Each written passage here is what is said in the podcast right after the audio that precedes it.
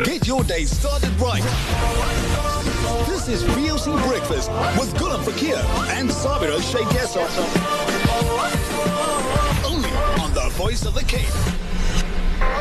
7.43 is where we're at this morning. If you've just joined us, welcome into it. Good to have you in our company. Now, of course, we've seen various and many tributes pouring in for the late Professor Ebrahim Arnold, who's been described as a trailblazer in the Muslim community, having made a significant contribution in the areas of secular and Islamic education, spiritual development, as well as community upliftment. And, you know, the much talked about and well loved VOC Ahlan wa Sahlan Ramadan outreach program was an initiative that he spearheaded two decades ago and which has remained or he remained passionate about.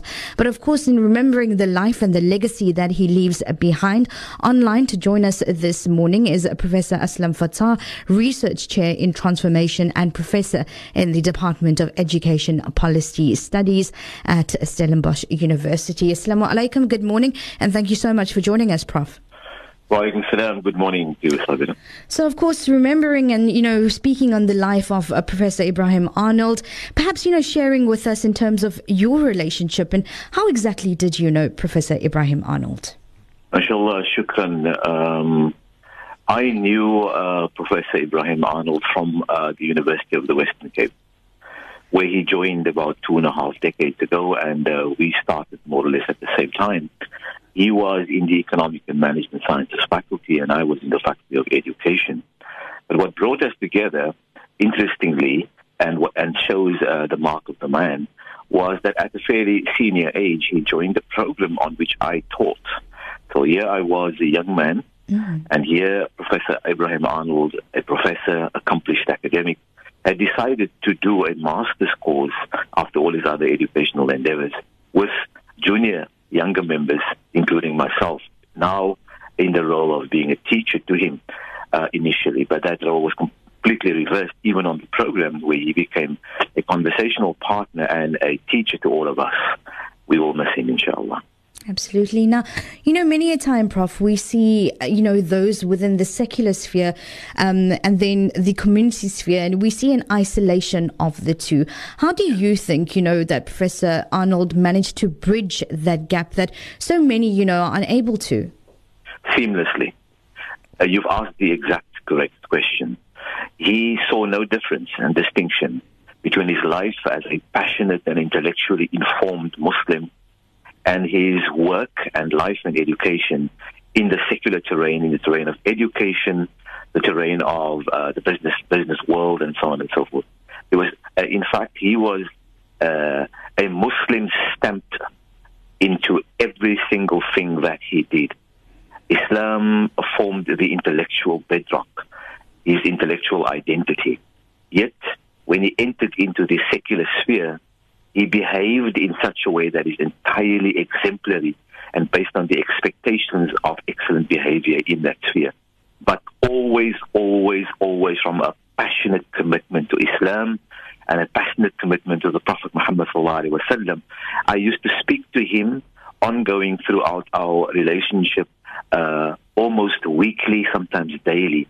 And the one thing that he exemplified is his love for the Prophet uh, understanding and explaining the Prophet's life and then uh, practically implementing it in his life. It was just a remarkable, seamless uh, personality that spanned the divide that we so often uh, think about when we think about someone who works in the secular domain. Mm. Now, of course, you know, you've just spoken about, you know, the various and many caps that uh, Professor Ebrahim Arnold wore, you know, but in terms of him being able to sort of relate to not only the community, but students. And, you know, you've mentioned that at a senior age, you know, he came through onto one of your programs as well. Yeah. Um, in terms of his mentorship to, you know, his juniors, what was that like? Um, uh, by, by example, by engagement, by having an ongoing conversation. If you were his friend, you were his friend because he was able to converse with you. And very importantly, something that as we grow older, we have to remember, not speaking down to younger people. He was much younger than me. But he honored me with a kind of respect that was kind of almost mind blowing. Respect that indicated to me that he's interested in me, he's interested in my ideas. And once you establish that relationship, now we can begin the educative relationship, which is not one of instruction, direct belligerence, but it's one of love and one of sharing. And out of that love and sharing, and as you converse, Ebrahim Arnold would then uh, uh, be the educator, uh, but first based on a relationship of dignity and, and, and, and, equality. And from that relationship would be the educational impact that it made. That is such an example to all of us. I mean, as we grow older, we think of younger people as people that we instruct mm. uh, to behave in a particular way. Ebrahim Arnold was exactly the opposite. Now, Prof, you know, it's really unfortunate that, you know, many a time it's only upon someone's passing away that we celebrate them, we honor them, we remember the good work and the legacy that they leave behind. Um, but, you know, for those that were touched by Professor Ebrahim Arnold, how do you think, you know, they should carry on with his legacy? Well, that's exactly correct. Um, uh, one lives a life of regret if one doesn't honor someone in his lifetime.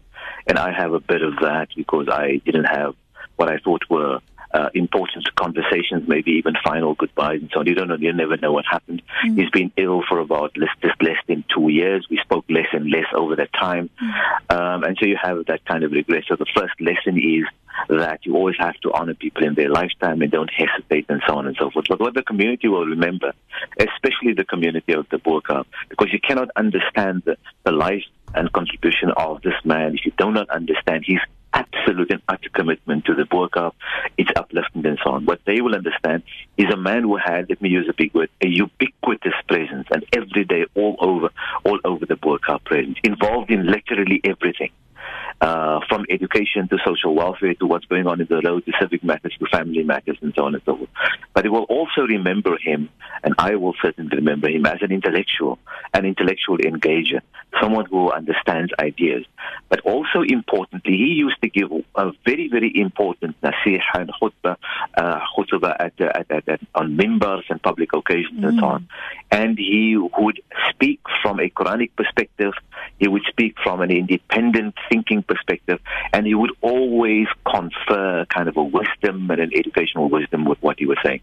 Those are some of the issues that, and very importantly, a very gregarious open personality. That's what we all remember about him.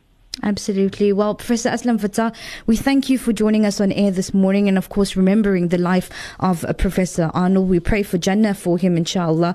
And uh, we really appreciate you coming on this morning. That was Professor Aslam Fataar speaking to us this morning upon the demise of uh, Professor Ebrahim Arnold. Professor Aslam there, the research chair in transformation and professor in the Department of Education Policy Studies at Stellenbosch University.